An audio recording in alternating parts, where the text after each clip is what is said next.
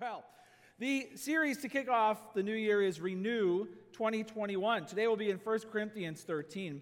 And 1 Corinthians 13 is the love chapter. We're going to the love chapter because we are learning how to renew our heart. We've spent two weeks on setting goals and being intentional to renew our mind. Then we spent two weeks on setting goals, being intentional to renew our body. Now we are going to talk about renewing our mind.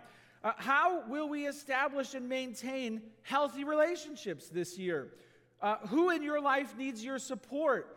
Uh, what are some goals you can set for, for the heart? Uh, what in your own heart do you want to see more of and do you want to see less of? What would your spouse say he or she would like to see more of from you and less of from you.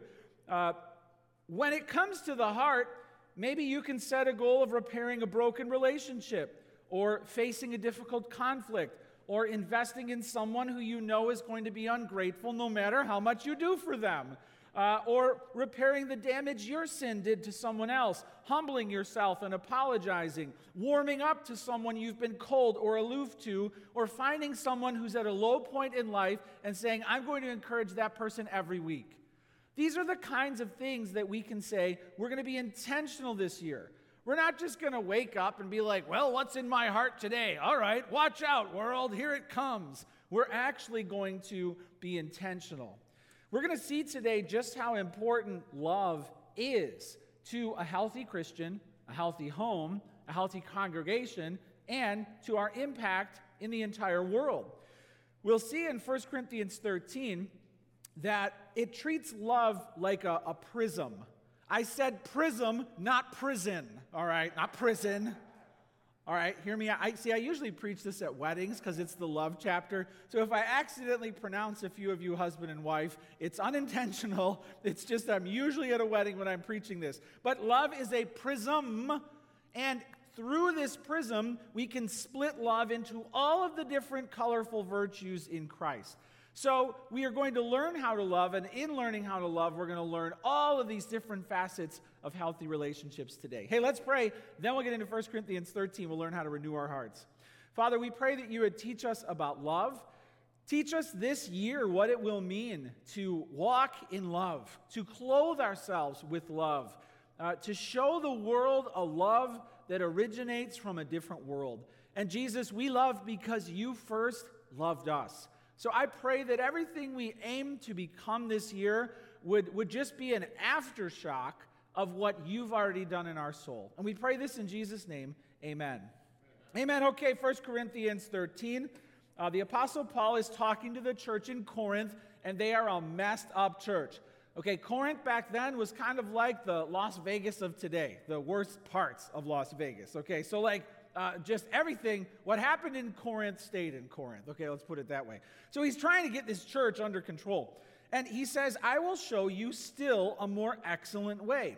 If I speak in the tongues of men and of angels, but have not love, I am a noisy gong or a clanging cymbal. And if I have prophetic powers and understand all mysteries and all knowledge, and if I have all faith so as to remove mountains, but have not love, I am nothing. If I give away all I have, and if I deliver up my body to be burned, but have not love, I gain nothing. First three verses tell us how essential love is in our hearts. And number one, you can write this down. If I do not love, if I do not love, because it's all about if I don't do it. What happens if I don't do it? One way you can measure the force of something is by removing it and seeing what is taken away. If I do not love, jot this down, I will accomplish nothing. If I speak in the tongues of men and of angels but have not love, I'm a noisy gong or a clanging cymbal. I'll accomplish nothing. So, love is the most excellent way. And the word excellent in the Greek is hyperbole. What does that sound like? Hyperbole, hyperbole, which is to greatly exaggerate something, right? So the excellent, the excelling, the, the overstated, the, you know, our word for hyperbole comes from this. It's a big, grand, expansive word. And love is that. It's an excellent way or road or path. And therefore, we're learning what it means to walk on this. Because this is couched in uh, a section on spiritual gifts in the church, we notice that Paul is talking to a church that's having a hard time loving each other, but they're not having a hard time trying to serve each other using their spiritual gifts. They're just doing it in the flesh. That's the context and the background. So he's trying to show them just how crucial love is in addition to everything else uh, that is actually happening. Love is above all of the gifts, and love is actually essential to using them properly. So he says, If I do not love, I will actually accomplish nothing. Then he starts listing some things that people want. If I speak in the tongues of men and of angels. So he talks about speaking in tongues here. And the gift described here can be including known languages or even unknown languages. But the gift of speaking in tongues was problematic back then. They were using it in the flesh, selfishly, divisively. And therefore, this gift, along with the rest of them, can lack love in the way that they were exercising it in the church. Hey, if I do this in the church, but have not love, I'm a noisy gong or a clanging cymbal. That's picturesque, isn't it? Imagine if that's what you were literally doing. You just stood up on stage and you were like, crash gong, crash gong, crash gong. And Paul's like, look, if you're exercising this gift, this speaking in the flesh for your glory, self indulgently, you might as well just set up a cymbal kit and fill the room with nonsensical noise. It's not loving. We're not getting into the theology of these gifts today because the point of the passage is the love. The point of the passage is are you loving others in the church? And so he says, if I do not love, I'm a noisy gong or clanging cymbal. And if I have prophetic powers and understand all mysteries and have all knowledge. So, can you imagine that? Somebody has prophetic powers. They can prophesy. They know all mysteries. They have, get this, all knowledge. Who's that guy who's the number one Jeopardy winner? What's his name again? Ken, right? Ken. Imagine if someone was smarter than him. All knowledge is mine. If I have all spiritual knowledge, if I have all knowledge, I am the most decorated seminary, seminary professor in the country. If I have all knowledge, how many people want that? But no love, it's nothing. It's nothing. Wow. Then he says, If I have all faith so as to remove mountains, but have not love, I am nothing. So I'm accomplishing nothing. I'm just a cymbal. Jot this down I'm becoming nothing. If I do not love, I will become nothing. Verse 2 I am nothing. I am nothing. So I'm accomplishing, I'm just this noisy gong clanging cymbal. Or I'm just a talking head. I can do all these phenomenal things. See how smart and strong and impressive I am? Yeah, but you're not loving. So you're getting a zero in God's grade book. Simon the sorcerer in Acts chapter 8 saw the apostles doing great wonders and miracles of faith. You remember what he did? He was like, wow, wow. How much? How much do I need to give you? I want to be able to do that stuff too. what? Yeah, I give you money, you give me power. How much? Do you know how much I, I can make a killing with all of that power that you guys have? What? And a lot of people, that's what it is. They want the knowledge, they want the position, they want the power, they want the money. The money. Or they want the fame, the fortune, the glory. And it's not loving. We'll become nothing. If I do not love, I am nothing. Listen, if I do not love in 2021, I am nothing.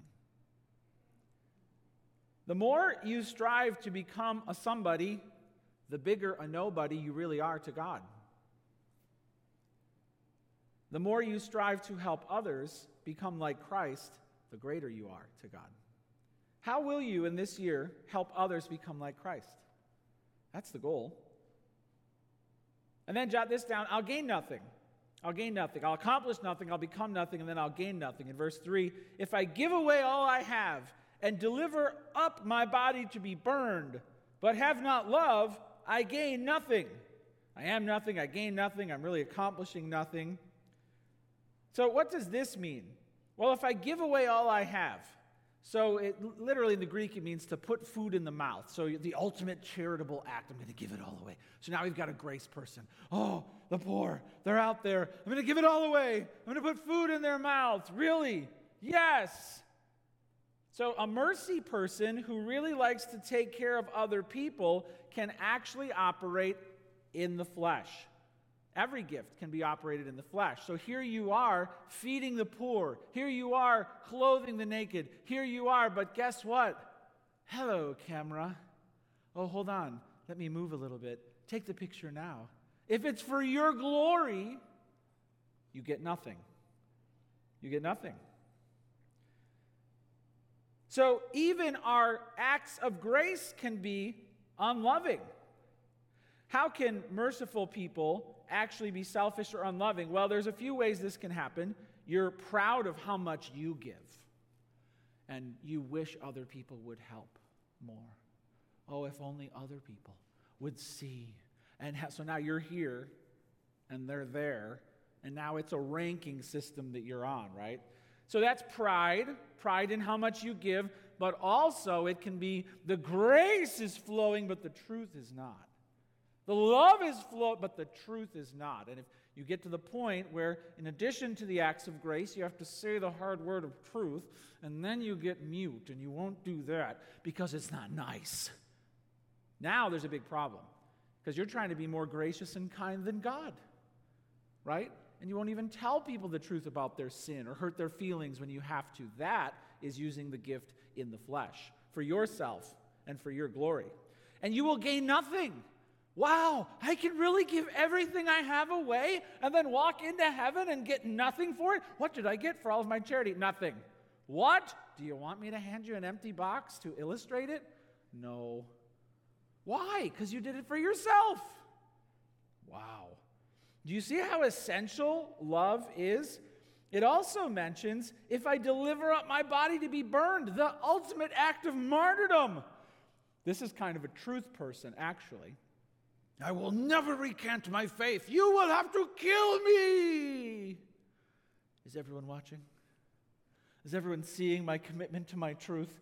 You can actually surrender your body to be martyred, but you do it for your own glory and not for Christ's. And then when you get into heaven, hey, hey, martyr showing up. What did I get for that? Empty box.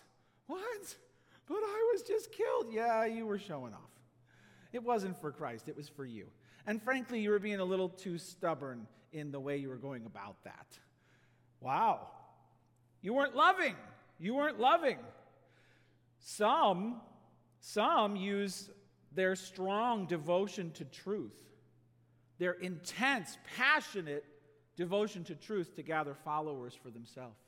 Oh, look at how devoted to truth she is. Oh, look at her passion. He won't give up. He won't give. And then, and then people adore them and adore them and adore them. In the, uh, some of the earliest manuscripts, it says, Deliver up my body that I may boast, meaning it's flat out for their own glory. They're dug in and they're getting people to love them. Hey, if I do not love, I will accomplish nothing, noisy gong, become nothing, and gain nothing. Oh, how we need to grow in love. What's your goal for 2021? You know what? I'm actually planning to accomplish nothing, become nothing, and gain nothing. How about you? Do you see how foolish it sounds if we eliminate love from the equation? Okay, so that's the introductory little burst here. That's why this is the most excellent way, because if you don't get this going, you're going to get zilch when you tra- traverse into the next life. Now, what does it mean to be loving? Well, then we move on to verse 4. And point two is a series of questions where we can ask ourselves how we can grow and become more loving. So jot this down. Number two, how can I become more loving? How can I become more loving? And it says in verse 4 love is patient and kind. Love is patient and kind. So that's the beginning there. You can jot this down. Am I being patient and kind? Am I being patient and kind? It's really important to understand that asking these questions is not meant to prompt a yes or a no answer. Like, yep, check. Patient, kind, check, done. There's no such thing as graduating this passage, okay? Here's a picture of uh, kindergarten graduates. We'll put that picture up there. We did it! And some people have in mind that they're just all done. They've got, have you been around people spiritually who think that they're here and you're here? They got there. They got, they're there. They're graduates. We did it. And they're looking down on you and they're going to help you, right? But they're not really aiming to get anywhere. You know, I really try and live as if the vast majority of my spiritual growth is coming in the future. Like, if it's a download, I'm probably not even to double digits yet. What God wants to get into my soul. A lot of people live with this 99% mentality. Yeah, there's a little bit left. God's got to just dust a few things off, but you know, they, they feel like they're practically finished. And all the arrogance that comes from that. And so then they won't be patient and they won't be kind toward other people. Just hurry up. We had a leader once, I was talking to him about leading in the church, and he's like, I'm just trying to get people to keep up with me. And I'm like, keep up with you or keep up with Christ? You're supposed to be keeping up with Christ. Aren't they supposed to be keeping up with Christ? He was very impatient with people. I said, That's not loving. Patient and kind. Patient is a compound word, long plus passion. So there's these feelings that you have, and you have to lengthen them, right? Impatience is when there's these feelings you have, and they're very short. Come on, get in the car, let's go, right? Feeling short. So if you want to become more patient, take those feelings and stretch them out. Long passion, long suffering. It's the opposite of short fuse. Short fuse. This might be an area that you want to target for improvement this year. Here's a picture of a fuse.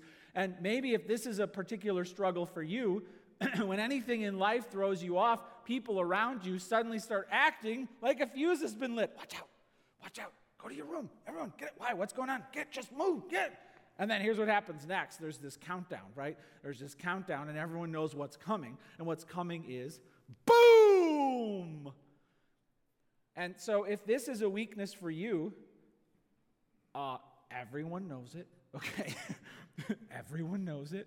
Some people maybe have tried to tell you about it, uh, but maybe it's time to be honest about it and say, God, I really need help becoming patient. I need help becoming patient in line at Walmart, in traffic, when I'm trying to check out and my computer is freezing. God, help me to become more patient in church, with people, in marriage, with my children. Uh, the way to learn patience is to have insanely frustrating things happen to you, right? So we had a dishwasher that wasn't, the dishwasher was actually making the dishes more dirty, which is the opposite of what it's supposed to do. And so I shared with you that I found a great deal bought a dishwasher, and then the day before we were supposed to get it installed, they called and said delivery has been bumped back three months. And that challenged my patience. Three months! You were supposed to be here tomorrow. And so I canceled that order and I ordered another one. And they showed up and put it in. And they said, All right, it looks really good. They left. And then as soon as they left, it started leaking all over the floor. I said, It's not good. Turned the water off. And they're like, Well, we'll be back in a week. Okay. And then they came back in a week. And I was watching them. I was like, All right, make sure they do everything right. And they got it all right. And, all right, does everything look good? Yeah, it looks good. Uh, as soon as they left, it started leaking all over the floor again. And I'm like, this thing has to be possessed. And so I called them right away. I kept calling, calling, calling, calling, calling, calling. And they're just driving away because we were the last job of the day. I didn't care. I just kept calling. They want to go home, calling. Finally, they pick up. They're like, yeah. I'm like, hey, it's leaking all over the floor. All right, we're on our way back. They came back. They fixed it, and it works. And I didn't strike the rock. I feel proud of myself. That's how you learn patience. Patience and then kindness. So, kindness means doing something helpful for the undeserving. Uh, patience means you're willing to take poor treatment. I don't deserve this. Kindness is you're willing to give better treatment. They don't deserve this. Okay, did you see it? These are like twins, and a lot of these virtues are twins. I'm going to give them this even though they don't deserve it. I'm going to be patient. And uh, kindness is Uh, patience is I'm going to take something I don't deserve. I deserve a dishwasher that works on the first try. I'm going to take it even though I don't deserve it. Patience and kindness. Love is patient and kind. Then it says this love does not envy or boast, it is not arrogant. Drop this down. Am I envying, boasting, or arrogant? Am I envying, boasting, or arrogant? These are comparisons. Comparison is always a trap in relationships. Trying to evaluate yourself based on getting the report card out, and you're on one side and they're on the other, and you're just check, check, check, check, check, check, check, check, check. Sometimes I feel that way. Sometimes people comment to me or talk to me and say something, and then I'm like, I think they're grading me. Do you ever get that feeling like someone's grading you? You ever feel that way? Like they're talking to you, but they're kind of reporting to you with a bit of a critical edge, and you're like, I think they're holding a report card. How come I didn't get a report card? I would like to grade you on some certain things. Is that allowed? Suddenly, when the grading is happening, it just leads to less love, right? Am I envying or boasting or arrogant? Now, envy means when what you have is a problem in my heart, okay? So if you have something and it's a problem in my heart, and it might be a thing like you bought a new Jaguar. You know, it might be a thing, and I see, as I see you drive by, I'm like, and it's a problem in here. That's envy. But it, it, it could be not even a thing, it could be intangible. Like you got the accolade, you got more likes, you got the esteem, right? Whatever it is, something you have is a problem in my heart. Something you are is a problem in my heart. That's envy. I don't want you to have what you have. And it bothers me that you have it. This is a big struggle when the Oscar goes to not you. When someone else gets the blessing, the favor, the increase. And there you are, watching. So I, I like watching the pictures of people when they lose a contest. It's just a bit of an unhealthy obsession of mine. I like the faces. Here's a picture, a collection, an assortment of several people when they've just lost something. They've just lost. And the camera just captures that moment when someone else wins, and they're just like, hmm. We all do it. We all have that in our heart. But if perpetually this is a you know, a signature struggle of yours all day long. You might just, as you're, you know, scrolling through, hmm, oh, they did, hmm, their family, uh, and, and you've got this, I'm here and they're here, I'm here and they're here, I'm here and they're here. That's envy. Envy rots the bones, Proverbs says. So if you want some spiritual osteoporosis, envy will get you there. Envy is when what you have is a problem in my heart. Now, boasting is different. Boasting means what I have is a problem in my heart. I'm going to parade what I've got for all to see. Boasting, right? To flaunt. So these are evil twins, envy and boasting. I'm parading myself in front of others, and it could be my looks, it could be my stuff, it could be my wealth, it could be my family, it could be whatever. I'm parading it, parading it, parading it. And there is an endless parade going on right now in the world. Everyone wants you to see their glory. Boasting, look at me. Envy, boasting, and then arrogance. Arrogance, it means to puff up in the original, to inflate yourself. All of this is an effort to become greater by comparison. It's a futile effort because no matter how you line up to other people, it makes you nothing better or worse to God. It's a futile effort to try and do this, to do this. Here I am, here I am, right? And arrogance is when you've concluded you've arrived. You're above all of them, and you are therefore greater by comparison. But I love how it means to puff up, you know, like you've got fake muscles. I loved Tom and Jerry growing up. I love watching Tom and Jerry. One of the best Tom and Jerry episodes was Muscle Beach. They went to the beach, and Tom realized that there were some stronger cats than him. He had to fix that problem. Here's what he did he found some balloons, and he shoved them into his shirt, and then he was able to go out there and impress the ladies, right? But it was all fake. And so finally, the bigger cats figured out that he had fake muscles and they started popping them, and then Tom had no chance, right? This is you when it's all about arrogant. I'm up here. Who do they think I am? They are talking to me that way. And it's just all fake muscles. It's all puffed up. Am I envying? Am I boasting? Am I arrogant? The arrogant person is basically saying, I'm a bigger deal than you. And you kind of get the feeling the longer you talk to this person, they think you're a bigger project than them. Very sad when that's a grouping in marriage. Boy, you're such a big project. I figured that out long ago. Hey, if you want to become more loving, maybe growing in patience and kindness could be a goal for this year.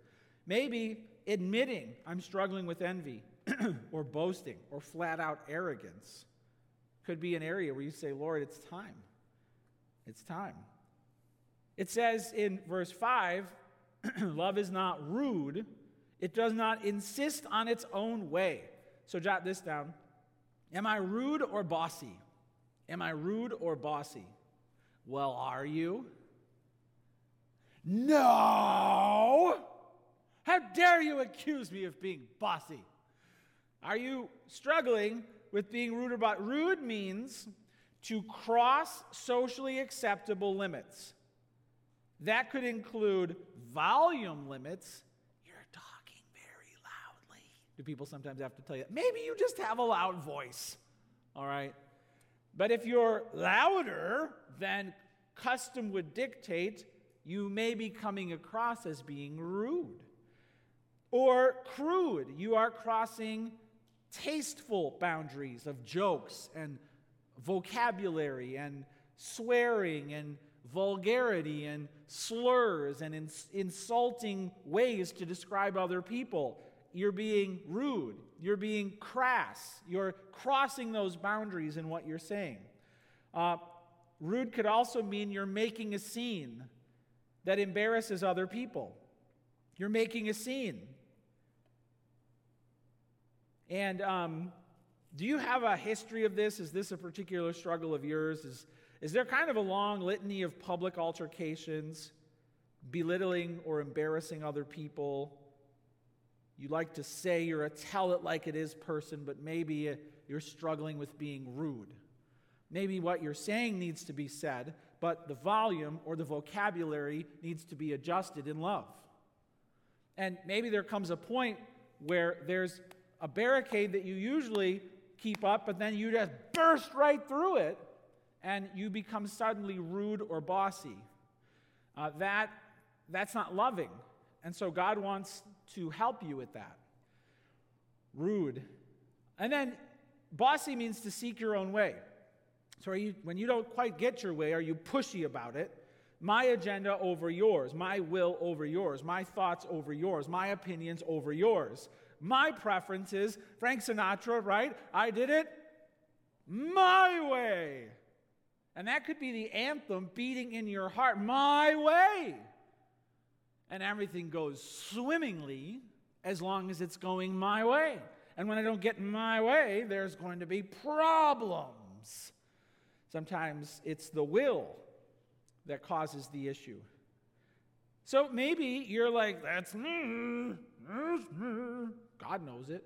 Other people know it. Do you really think if someone comes up to people who know you best and they're like, guess what? She's bossy. They're going to be like, what? I've never seen that side of her. They know, and God knows. But it's not meant to condemn you, it's meant to conform you to the image of Christ. Now, I know as we go through these, you're probably keeping a list in your heart of other people who really need some help with these areas. Oh, I know a bossy woman. Oh, I'm going to tell her about this sermon. Thought you'd like this link. But we've got to actually embrace this in our own heart. And let's face it, we all struggle with all of these. I mean, if you're getting through, if we, if at this point in the sermon you're like, I'm actually doing really well. Really? You don't need to work on any of these? Wow. I mean, the Bible says that if you look into it like a mirror and then walk away, oh, I'm actually pretty good. It's like you've got food all over your face. You didn't see what God wanted you to see. Maybe you're just getting defensive and You got to open up and say, Lord, help me to not be rude and bossy. Then it says, it does not insist on its own way. It's not irritable or resentful. It's not irritable or resentful. So jot this down. Am I irritable or resentful? What are those words? Well, irritable means sharpened, sharp in spirit. So sharpened or sharp. Uh, it, it can mean that you are wounded easily or that you wound others easily. There's a sharpened, you're sharpened in spirit. Okay, so when usually you can see if someone's irritable if you try and tell them about something that's a problem in their life. Hey, brother, there's just this thing. You kind of mentioned this in small group, and uh, I thought maybe you'd want to know that some people didn't really know how to respond to that. And suddenly there are drawn swords. Here's a picture of a guy with drawn swords. Uh, this is an irritable person. They are sharpened and ready to wound, right? Sharpened, sharpened. And man, if you try and tell them there's something that needs to improve, they are easily angered, I think is the way the NIV translates it. Irritable. But it specifically means ready to injure in a, in a moment's notice. It could also mean you've been injured, which means there's this wound, and when someone comes to you, kind of aim your bruises at them. Ow! Ow! And you can't quite get to the person because they keep getting hurt by you. You did it again! You did it again! And they're like sharpened and ready to be wounded. And it's kind of a defense mechanism against what you're trying to help them with. They're irritable, they're sharpened in spirit, they're easily angered or injured. And it's not loving. It's not loving. You did it again. I can't believe I just said hello. Yeah, but it was not a nice hello. It hurt my feelings again. I feel like I can't even talk to you. It's not loving to be irritable. And then resentful means to count up or to keep a record of wrongs. Uh, so irritable or resentful. Resentful, it means to count up wrongdoing. So resentful means you're bitter and you're historical. You're keeping a record of grievances. And when something comes up, everything comes up. Right? Here's a picture of a library. And uh, when someone comes into your life and there's an unpleasant experience, oh, Judy, huh? Judy has a thought on how I acted at that. Oh, let me pull her file up. Oh, yes. I have quite an extensive file on her. And then comes the gossip, and then comes the slander, and then comes the. Hey, are you talking to people who are keeping a record of wrongs? Maybe for another Christian. And whenever you talk to them, they are rifling through more pages telling you of the log they're keeping, the slander, the gossip. They're keeping records of wrongs. That's called being resentful. They are living in a library of injury and always rereading the pain of the past. It's not loving. Maybe it's time to burn the library down. Maybe it's time to say, I'm not listening to that anymore. Am I irritable or resentful? Jot this down. Am I rejoicing in sin or rejoicing in the truth? It says, Love rejoices. It does not rejoice at wrongdoing, but it rejoices with the truth. Verse 6. Hey, are you giving a friend or a family member a hearty amen, a, a high five to a sinful pattern in their life? Are you cheering them on? for their sin. You do it. It's for you. This is going to bring you happiness. Uh, our, love does not rejoice in wrongdoing. That's not love. That's not love. Well, they're just following their way. No, that's not love. Well, life is hard for them. It doesn't matter. It's not love. The Bible says it's wrong.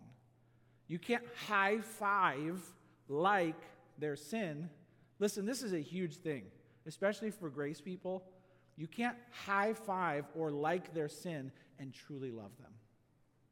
Because God said it's wrong, and you walk up with the big hug, guess what you're doing? You're trying to be more loving than God. Oh, I, I know God said it's wrong, but I'm here for you. Don't listen to that meanie. It's really idolatry to try and gather a person's love without giving them the truth. That's idolatry. It's very selfish. Am I rejoicing in sin or am I rejoicing in the truth? Rejoicing in the truth. Love rejoices with the truth. So then, seven and eight are this big fireworks finale of what should be relational defaults. Love bears all things, believes all things, hopes all things, endures all things. Love never ends. We're going to take them quickly, but write this down. Am I bearing all things, believing all things, hoping all things, enduring all things? This is a fireworks finale to close things out. And it should be in your life burst, burst, burst, burst. It should just be the things that are your defaults, right? It doesn't mean, it's very important, it doesn't mean that you place yourself or keep yourself in a toxic relationship that requires serious intervention or correction biblically or even legal protection. Be very careful here. These verses have been abused. It doesn't mean that other words of caution and protections found in Scripture don't apply. It just means these should be your defaults. And here are the defaults bears all things. It means to cover, to put a roof or a lid over, to protect, shield, or shelter underneath, especially when the storm is raging. Do you bear all things? It means to believe all things. Do you give people the benefit of the doubt, or do you allow the enemy to to sow suspicion and distrust and cynicism in your heart. Tell me more how that person is sinning. Tell me more. Is your default to believe all things, or is your default to believe the gossip? Love hopes all things. It means you're optimistic. You're not racing to extreme conclusions or raising the stakes or you're hoping all things. Love endures all things. You're long suffering long fuse. You see the warts in another person's life, and you are willing to love that person. And love never ends. This is really big because for a lot of people, they reach the point where they say, It's over. I've hit my limit. Now I can go nuclear in my marriage, in my small group, at my job, in my church, because I've suffered for so long. Hey, time is a terrible excuse for sin. And we're going to spend eternity together, loving God and loving one another. And therefore, love is meant to be a permanent virtue. Are these your defaults? Are you bearing all things, believing all things, hoping all things, enduring all things? Wow. So, we have some work to do this week because by now you should have some goals set for your mind, for your body, and then we're going to set some goals for our heart. And on my sheet, you can, you, know, you can write down goals for yourself. Lord, I want to be more patient. I want to be less, whatever. You can set goals for your marriage with, with my wife. You can set some goals for your heart, how to be more faithful, more involved, more engaged, less selfish, less, you know, for the kids. How do I love my children this year and pray for them and for your extended, immediate, and extended family, your siblings, your parents? What does it mean to love them? For your church, how am I going to pour the love of Christ into my church family? Um, for wounded past relationships, how am I going to forgive? How am I going to enforce biblical boundaries or guidelines? So you at work, so you can jot down, Lord, I, I see some things that are going to be a challenge this year. And Lord, I just want to commit some commitments to you because I need help, Lord. Help me to love other people.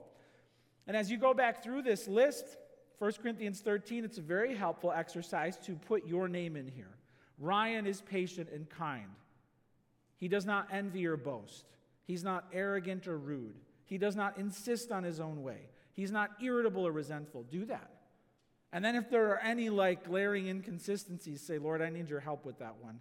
Lord, I need your help with that one. Verse 13 So now faith, hope, and love abide, these three, but the greatest of these is love. Let's pray. Lord Jesus, we know that God so loved the world that he gave his one and only Son, that whosoever believeth in him shall not perish, but shall have everlasting life. And Father, I do first of all pray for anyone who maybe doesn't know the love of the Father They've never in their life known that you have loved them. And I pray that they would see that Jesus Christ is the expression of your love from heaven. Today, may they receive him as Savior and Lord, and today may they understand that they are loved by the Father through the sacrifice of the Son. Father, I pray that you would purify our hearts, and as we feel convicted reading through this list, help us to make commitments and goals this year that will fill us with the love of Christ. What a staggering assertion. If I do not love, I am nothing. Wow. If I surrender my body to the flames but have not love, I gain nothing. And Lord, I just pray that you would help us to uh, not be noisy gongs and clanging cymbals in the church and in the world. I just pray that you would help us, Lord, to build healthy, loving, deep relationships with one another.